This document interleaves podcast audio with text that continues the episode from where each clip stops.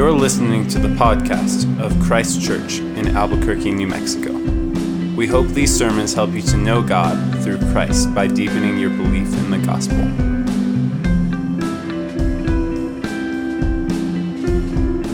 This evening's reading is from James chapter 3, verses 2 through 9. For we all stumble in many ways, and if anyone does not stumble in what he says, he is a perfect man, able also to bridle his whole body. If we put bits into the mouths of horses, as that, that they obey us, we guide their whole bodies as well. Look at the ship also. Though they are so large and driven by strong winds, they are guided by a very small rudder wherever the will of the pilot directs. So also the tongue is a small member, yet it boasts a great things. How great a forest is set ablaze by such a small fire. And the tongue is a fire, a world of unrighteousness. The tongue is set among our members, staining the whole body setting afire the entire course of life, and set on fire by hell. For every kind of beast and bird, of reptile and sea creature, can be tamed and has been tamed by mankind. But no human being can tame the tongue. It is a restless evil, full of deadly poison. With it, we bless our Lord and Father, and with it, we curse people who are made in the likeness of God. This is the word of the Lord. Let's pray. Our Father, we do pray now as we come to this feast, as we come to this t- table, uh, that you would indeed bless our souls. We pray that you would give your truth, that you would uh, fill, warn, convict, uh, that you would give life. Father, we pray that after uh, sitting under your word and considering even our own mouths, that the words of our mouths and the meditations of our heart might be pleasing to you, O Lord, our rock and our redeemer. We pray these things in the name of our rock and our redeemer, the Lord Jesus. We pray these things in his name. Amen. You may be seated. Uh, it's good to see you all this evening. We had several of you uh, youngins ask about Torch tonight. Here's the deal. Last week we were going to do Torch, and then Rachel Bickett went into labor. Uh, and the Bickets had a baby last weekend, so praise the Lord for that. Uh, and then, yeah, now the craziness of all that, we just dropped the ball on this week. But listen, kids, you're not going to want to miss this sermon. Uh, so, yeah, it's a good week to be here. So, we'll plan on something and we'll let you guys know when Torch is happening again, whether that be the next week or the next. Uh, but we have been thinking a lot about wisdom. Wisdom generally uh, over many sermons and introducing the book of Proverbs, and then more topically through Proverbs and considering uh, two weeks ago decision making in the will of God, and then last week in uh, thinking about work and vocation. Uh, what Aaron just read is what I asked him to read, if you were confused. Uh, that was James chapter 3, uh, because tonight we're going to be thinking about the tongue, about our, our speech. Uh, other than wisdom itself in the book of Proverbs, the tongue, or what we say, is by far the most frequent topic considered throughout the book of Proverbs. There are around 90 different proverbs, around 90 different one off, pithy one liners uh, just about our speech. Don't worry, we're not going to get to all 90 today, but there is good reason why, the, why Solomon and the compilers of this book thought it was so necessary that we have so many different proverbs. Uh, an average American speaks, opens his or her mouth, and speaks about 700 times per day. Maybe you think you're quiet and not as talkative as the average American, so let's just say maybe half that. Let's just say you, you, you speak 350 times a day. Maybe you think you're really, really quiet and you think maybe half that. So you speak 175 times a day. Uh, fine, we'll, we'll give you that. There are very few things that you do 175 times per day. Like maybe just breathing or like taking a step or something. Like there are very few things that you do uh, as many times per day as talk. So it's worthwhile for us to consider this. We humans are talking creatures. Uh, in the beginning, just as God created the universe by the word of his power, we too, being created in his image, we long to communicate. Uh, developmentally, babies begin to babble in imitation of their parents' speech, and parents and children can really grow frustrated with one another when they cannot communicate. Several of us were in Central Asia last month, and as we debriefed that trip, uh, the far and away biggest frustration of anyone uh, for all of us on this trip was just difficulty in communication. Mr. M uh, told us that for longer term international workers, those who acquire and then develop and grow in the language of the people that they are living with and serving, they tend to stay. Those who don't get the language will eventually leave. It's just the way it works. Communication and language is really, really important. Language, speech, our mouths, or what the Bible calls the tongue, are enormously important to who we are as human beings. Even for those of us who are deaf or are mute, communication is hugely important. It's just that for most of us, our mouths most often is the easiest way that we do that. The problem is because it's so easy and because it happens so frequently, we often don't give a ton of thought to what we say or how we say it. But the Proverbs won't let us get away with that uh, to not give a ton of thought to what we say or how we say it. In fact, to not give a ton of thought to what we say or how we say it is actually to walk the way of folly, is to walk into the, the house of folly, to sit down not at a dinner table or a dinner party of wisdom, but of foolishness, to walk into a dinner party of death, rejecting wisdom. So we're going to think through three questions tonight as we consider our speech together. The three questions are this What do we say? What should we say? And then, how do we say it? Or even, how should we say it? So, first of all, we're going to think about what do we say? That is, left to ourselves, what do we naturally say? How do we naturally speak? Right off the bat, Proverbs 18:7 tells us that left to ourselves, what we say is actually not good. Proverbs 18:7, a fool's mouth is his ruin, and his lips are a snare to his soul. We'll see many different categories of foolish, foolish speak, speaking over the next little bit, but left to ourselves, we could say, left to ourselves, we are gossipers, we are liars, we are boasters, flatterers, slanderers, embellishers, insulters, hasty and rash speakers. Often equally as bad, we are silent. We will need wisdom to think through when to speak and when not to speak. The Proverbs have something to say about all these. But before we get into these, I think we should be convinced that we should care about this. Hopefully, we have seen that we speak a lot, so we should care. But Proverbs 18:21 says this: "Death and life are in the power of the tongue, and those who love it will eat its fruit." We'll get to the life part first, but let's look at death. How is it that death is in the tongue? Like, that seems kind of extreme. Like, maybe Solomon's just being a bit hyperbolic here. But first of all, yes, literally, death can come from words. Like, wars have started because of speech. Murder has come because of speech. Your words have undoubtedly, if you spent some time in reflection this evening, your words have got you into very precarious positions over the course of your life. Perhaps even put you in a place of danger, even physically. I think we've all heard stories, or perhaps have even been personally affected by loss in our life, been personally affected by depression, whether it's ours or a loved one, even immense self harm that has come because people uh, don't quite know how to think about or respond to harmful words other people's words about them have become just too difficult. This weekend, I was, as, as I was reading commentaries about the Proverbs and about thinking about specific Proverbs about our speech, nearly every single commentator uh, made some mention of the kids' rhyme, Sticks and stones may break my bones, but words will never hurt me.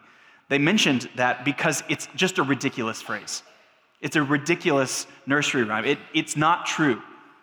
Parents had to come up with something to get their kids to believe because every day children were coming home harmed, hurt by something someone said. And so they tried to like trick their kids with some memorable rhyme to get them to psychologically believe something that's just not true.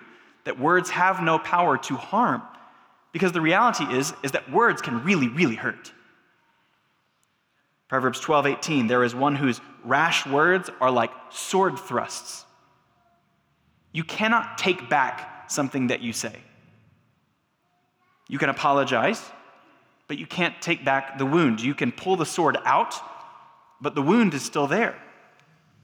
We've all been really hurt by something someone has said, either to our face or behind our back. I'm sure that we could just go around the room uh, and share one by one stories of hurtful words that someone has said to us. We could go around, every single one of us could share, and I'm sure we'd be in, all in tears within minutes.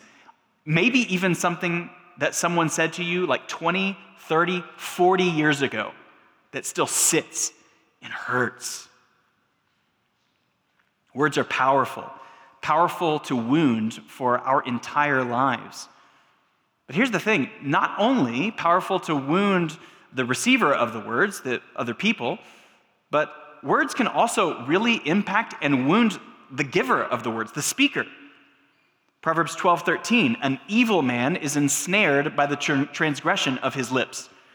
The image here is like, like kind of like a spider web that is coming out of your mouth as you speak. And as you walk, these spider webs are coming out and just trapping you, ensnaring you. I asked Aaron to read from James 3, which explains that our tongues lead us like a bit in a horse's mouth or a small rudder on an enormous ship.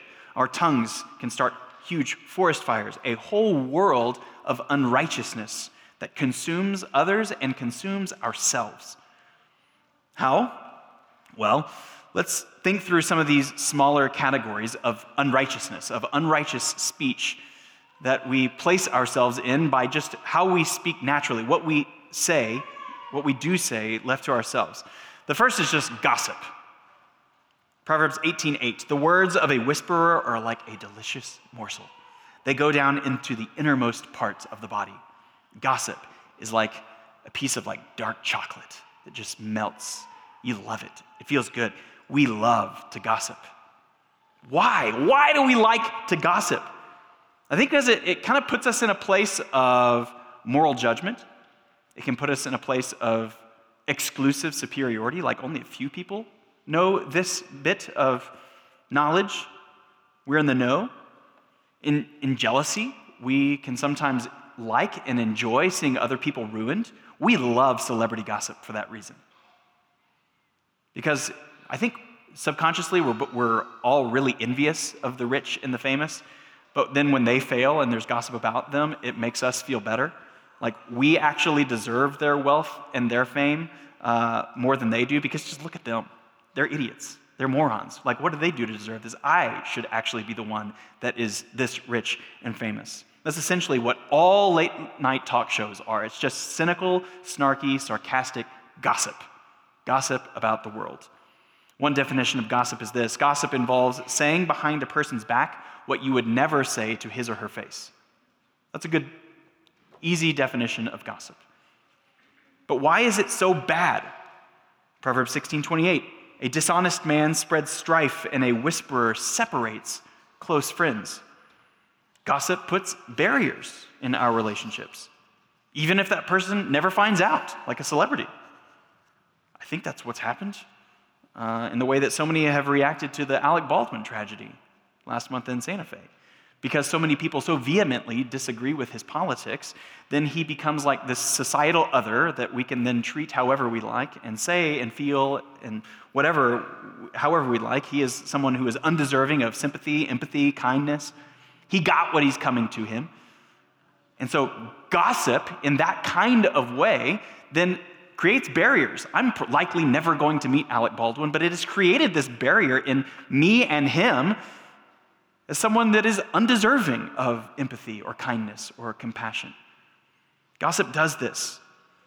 And another way our speech eats away at others and ourselves is just lying, dishonest speech. Proverbs 26, 28. A lying tongue hates its victims, and a flattering mouth works ruin. You parents know that it is perhaps the most difficult and frustrating scenario that you can find yourself in uh, when two kids are telling two diametrically opposed versions of the same story. What happened? Someone is lying. And I have no ability to figure out who. Why is that a problem? Well, again, as the judge of this situation, I have no ability to discern this. It erodes my trust in them. It causes anarchy in my house. Uh, this is why most societies in the history of mankind have tra- treated perjury like such a big deal. Lying under oath, presenting something to be true when you have under oath claimed that it is true. It creates anarchy, it causes chaos, and it is demonic. It is what Jesus is getting at in John 8 in telling the Pharisees that they belong to their father, the devil, the father of lies, of dishonesty. Left to ourselves, we will not be people of the truth. We will be people of presenting something that is beneficial to us, but is not the truth.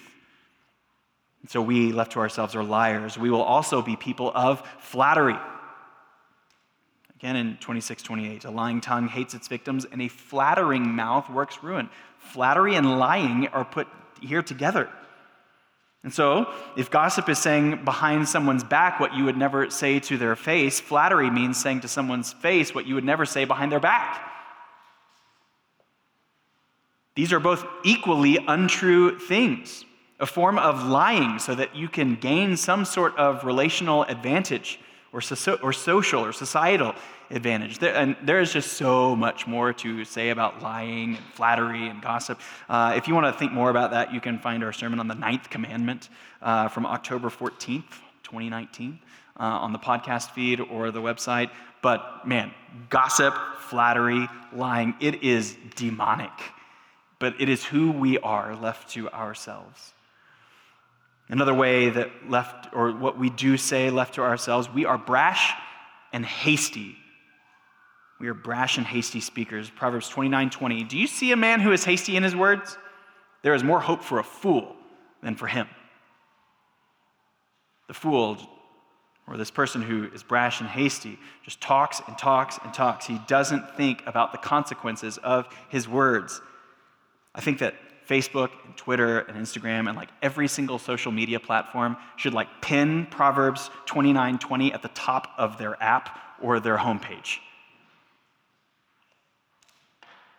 We do realize, right, as human beings, just because like the New York Times comment section or Facebook or Twitter says, hey, we want to know what you think about this conversation.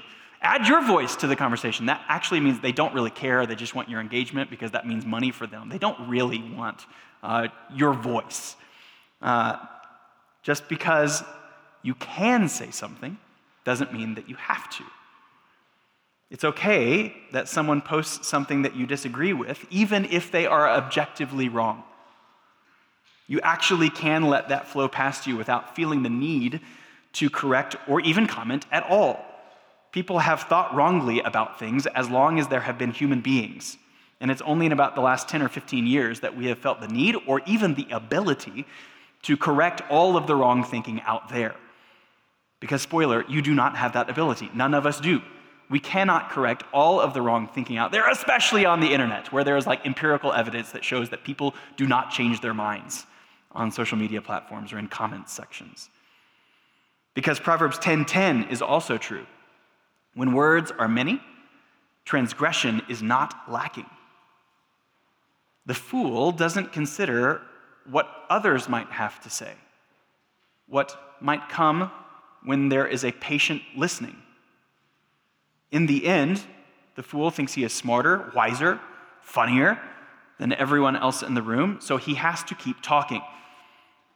Uh, this is where I've experienced a lot of sanctification in my life, even though I am far from a finished product. I've told many of you this, maybe even from the pulpit, but uh, in our first year of marriage, Marcy and I would have regular dinners with two other couples, of three, three couples. And uh, on the drive home from like the second or third dinner with the six of us, uh, Marcy told me that I should not talk so much, that I was dominating the conversation. Uh, and I was like, no, I'm not. Uh, people like to hear me speak. Uh, they find me funny and charming and intelligent. Uh, and then she like responded like with like just like the oh really gif face of just like like really people really think i do not think people think you are as charming and interesting and funny as you think you are as funny and charming and interesting or whatever. And so from then on, for the last almost near 15 years of our marriage, we'll be with others still regularly, uh, like a week or two ago. Uh, and I will feel a hand on my knee under the table, which is a subtle uh, hint stop talking. Uh, and then sometimes that hand will move to a squeeze, which means if you say the word podcast one more time, I'm going to knock you out. Uh, but the Proverbs are talking to me that I am an interrupter, I am an overtalker. I am a under listener, and this can get me into trouble. And one way that being an, an, impatient talker can get us into trouble is by another way that we do speak, the things that we do say. We speak at the wrong time. Proverbs 26, 7. Like a, lame, like a lame man's legs, which hang useless, is a proverb in the mouth of fools. It does you no good to memorize all these pithy one liners if you don't know when to use them. The right thing at the wrong time. We can speak truth, but if it is not at the right time, and if it is not full of love and grace, then it is the wrong thing to say. We've already considered this reality, but if you go up to someone after they've lost a soccer game and you say, an apple a day keeps the doctor away, that's the wrong application of a proverb in this scenario. That's ridiculous, but we do this. We do this. You might find out a friend who is in unrepentant sin. You might say nothing, or you might say to him or her, Romans 8 1, there is therefore no condemnation for those who are in Christ Jesus. That's true. And that person does need to believe that. And actually, a deeper belief in that might cause repentance. But this person, perhaps in the moment, needs to hear about what being in Christ Jesus means and what repentance in this specific scenario in his or her life looks like now. When someone is grieving, Romans 8:28 is true that God works everything together for our good, but a person would probably rather benefit from your saying nothing at all and just crying with them, mourning for a little while. There is such a good and there is such thing as a good and universal truth, good advice, but every human is different. Every story is different.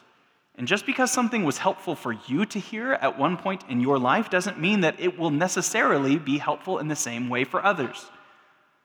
We must become wise. We must become good listeners. We must become wise in understanding what is best, when, and for whom which is really hard. But left to ourselves, we say the wrong things at the wrong time. Left to ourselves, we are also sarcastic. Proverbs 26, 18, and 19. Like a madman who throws firebrands and arrows and death is the man who deceives his neighbor and says, I was only joking. Your sarcasm brings death. Your biting insults really hurt and you can justify it all you want as, I was just kidding. Hey, it was just a joke, man. Like, why are you so upset? You can justify that in your own heart, but when you do not use your tongue to encourage others, you are bringing death.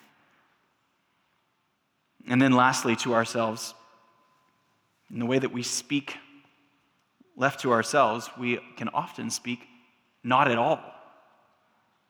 Proverbs 31, 8 and 9. Open your mouth for the mute, for the rights of all who are destitute. Open your mouth, judge righteously, defend the rights of the poor and needy.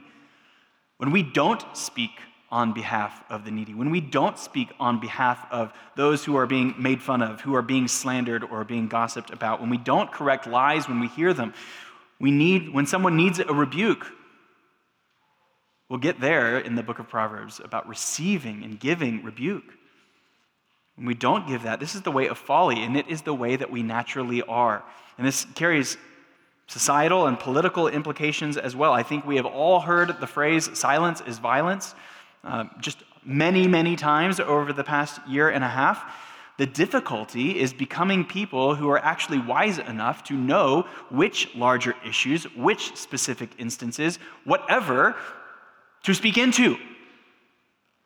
And I'm not saying that's easy. That is very, very, very hard of understanding and being able to discern which things I should speak into. Sometimes I wake up in the middle of the night like thinking, should I say something here or should I not? Should I just forget it? Is courage needed here or is patience needed? God, give us wisdom. It's hard. And so the Proverbs have shown us what not to say and how not to speak. That is, what do we say? I think you could have gathered a lot of the answers to our next question already by implication, but now the next question is what should we say? I mentioned 1821 earlier that death is in the tongue, but life is in the tongue also. Proverbs 10 21, the lips of the righteous feed many. Our mouths, what we say, is may, maybe our most powerful tool for good. Think about that. The tool that God has given you to be most effective, to be, bring most blessing, is likely your mouth. Just like it is our perhaps our most powerful tool for evil. So instead of gossiping, Proverbs 11:13, whoever goes about slandering reveals secrets, but he who is trustworthy in spirit keeps a thing covered. That we begin to not find delight in gossiping, in immediately passing along what we hear.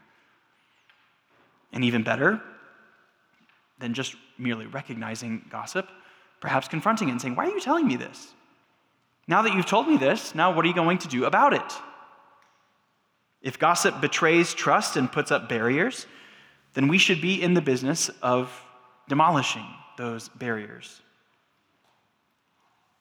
Instead of lying, we should be truth tellers. Proverbs 24 28. Be not a witness, be not a witness against your neighbor without cause, and do not deceive with your lips. Why? Well, because we want to image God in being people of the light, people of the truth. We want to give an accurate portrayal of reality. We want to be cultivators and preservers of the true, the real, the right, the beautiful. Instead of being brash and hasty, Proverbs 17 27, whoever restrains his words has knowledge, and he who has a cool spirit is a man of understanding. He who restrains his words, who actually doesn't speak, when there is an opportunity. One of the attributes of wisdom is actually then being able to foresee the consequences of your actions, being able to see into the future a bit of what is going to happen when and if I open my mouth here.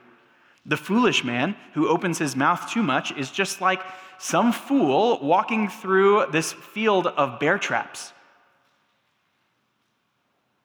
He thinks he knows the way. He thinks and just assumes it'll turn out well or he's just oblivious to the danger that he's of this field that he's walking through. He's proud, he's arrogant, he's thinking that the world is just waiting on his every word. I think we all know, perhaps it's you, but we all perhaps know the know it all who thinks he or she has to contribute to every subject, whether it be dating or politics or economics or thermonuclear physics the wisdom of engaging in a land war in Asia, even pharmacology, public health, epidemiology. I read and listen to lots of books and listen to lots of podcasts about all these things, but I am assuredly not an expert on any of them. This reminds me of the old saying that they say that the scariest theologian in the world is a first year seminary student. uh, a first year seminary, student has learned just enough to make himself dangerous. You know, that's why we call uh, second year high school or college students sophomores, right? Do you know these two words, these two Greek words? Soph or Sophia is wisdom, and more, moron. A sophomore is a wise moron. He has learned just enough to make himself really stupid. Because here's maybe the funniest proverb of them all Proverbs 17 28. Even a fool who keeps silent is considered wise. When he closes his lips, he is deemed intelligent. Even if you are a complete moron, no one will know it if you just keep your mouth shut. They'll just think you're really wise. Wow, that guy, he is so wise. He just sits over there in the corner and just observes everything. He is so wise. Really, he just doesn't have anything to say, but he's just not speaking, so you think he's wise. Again, part of the wisdom of Proverbs is just learning the norms of culture of living skillfully, A lot of this is just kind of knowing how to function well in society. But those who speak often will often get themselves into trouble. I know I do. So instead of speaking a lot, perhaps learning in, or growing in wisdom is actually speaking little. But also, instead of offering advice at the wrong time, instead we will aim for Proverbs 25 11, that a word fitly spoken is like apples of gold in a setting of silver. Patrick, I don't know what a golden apple would be on your hot list YouTube channel, but that sounds like a great apple. An apple of gold. I don't actually, that sounds pretty gross. I don't know that I'd want to eat that. But I think we get what the metaphor he's going for. That have you ever received a piece of advice, a piece of counsel, a piece of encouragement that was so meaningful, so transformative, that it was the right advice at the right moment? It was the right word in the right context. And why was that the case? Probably because the words were true and wise, but probably also because they were delivered gently. They were delivered with care and with love. Ephesians 4:15 tells us this, to speak the truth in love. If we are only speaking the truth but do not have love, it is useless, the truth is. So we might say, hey, just trust God, man. Yes, that's a true statement. You should trust God. Hey, all things work out for the good of those who love Him. Yes, that is true. Perhaps not the best advice right now. If we are speaking love with no truth, then our words will just begin to be watered down, begin to be lost in just a flow, uh, an avalanche of words. But wisdom, discernment, truth, and love. All of these are needed. All of these are needed because what does speaking the truth in love produce? Well, in the context of Ephesians 4, the body of Christ, the church, is growing up into every way of the head, who is Christ. Our words actually are the things that then cause growth by the work of the Spirit through the unity of the blood of Christ. But these are the things that are building us up. Our words of love and truth give life to each other and they form us into the functioning body of Christ. So, all of that to say, don't be hasty. Don't be uncareful with your words because they matter.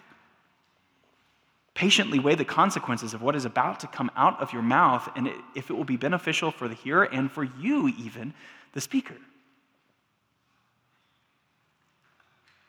Obviously, instead of being biting or sarcastic, use your tongue to build up the body, to bring life, to bring golden apples, caramel apples to others. All right, great.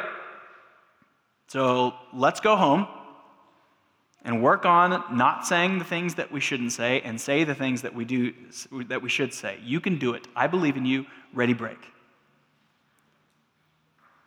But James 3 says, no human being can tame his tongue. Does a spring pour forth from the same opening both fresh and salt water? Can a fig tree, my brothers, bear olives, or a grapevine produce figs? Neither can a salt pond yield fresh water. There's nothing you can do about it, so never mind. Forget it all. It's pointless. You can't tame your tongue. It's hopeless. Ready break. That's not true either. So, our last question is then, how do we say it? That is, how do we say the things that we should say? How should we do everything that Solomon has just told us to do? Well, class, how do we do any of these things? All of this proverbial wisdom that Solomon has given us in thinking about so many different other topics. It's the heart.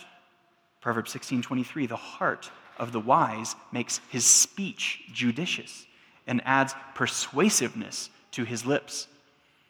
Words do not carry any power if there's not the heart behind it. Our hearts guide our mouths. Jesus says in Matthew 12 that a tree is known by its fruits. How can you speak good when you are evil? For out of the abundance of the heart, the mouth speaks. The mouth is just a spigot on your outside wall. The spigot has no ability to produce any water. It just opens and releases the water that is already behind it. That is our mouth. Willpower is not enough. Practice is not enough. Self control is not enough. No, Solomon and Jesus say that our hearts must change. The things in which we most hope must change. The things in which we think will satisfy and secure us must change. Our mouths are just the spigot. So, focusing all of our attention on the spigot has no ability to produce clean water. Why is it that we gossip? Why is it that we lie? Why is it that we talk too much or not enough? Why is that? Well, usually because we value the approval of others more than God's approval. We think more highly of ourselves than of the glory of Christ. We worship a Savior that isn't Jesus Christ. So, what has to happen? Well, what we together considered last year from Acts 2. What happens in Acts 2? It's the festival of Pentecost, and at Pentecost in Acts 2, after the ascension of Jesus, the Spirit comes into the people and they are now able to communicate with one another. The speakers are now saying clearly and perfectly, expressing themselves from the inside. And the hearers are now hearing clearly and perfectly, receiving from the outside. This is amazing. It is a reversal of the Tower of Babel from Genesis 11, where speech and communication became disjointed, became impossible because of sin, where speakers can't express themselves clearly and hearers can't hear or receive. Pentecost happens when these people hear the words of the gospel and repent. Their hearts are made new when they believe that Jesus is the Word of God made flesh, John 1 when they believe that Jesus is God's final word to humanity, Hebrews 1. That the life and death of Jesus Christ, his resurrection, is God's speech of love to us. It is God's clearest communication to us. And it is then when these people in Jerusalem in Acts 2 could now finally communicate and find rest. The rest, they rest because they hear of God's word of approval for them, but only because Jesus had first received God's the Father, God the Father's silent treatment on the cross. My God, my God, why have thou forsaken me? We receive his approval because Jesus, the Son, received silence. Then they received the Holy Spirit, making their words and communication spring forth like fountains of living water.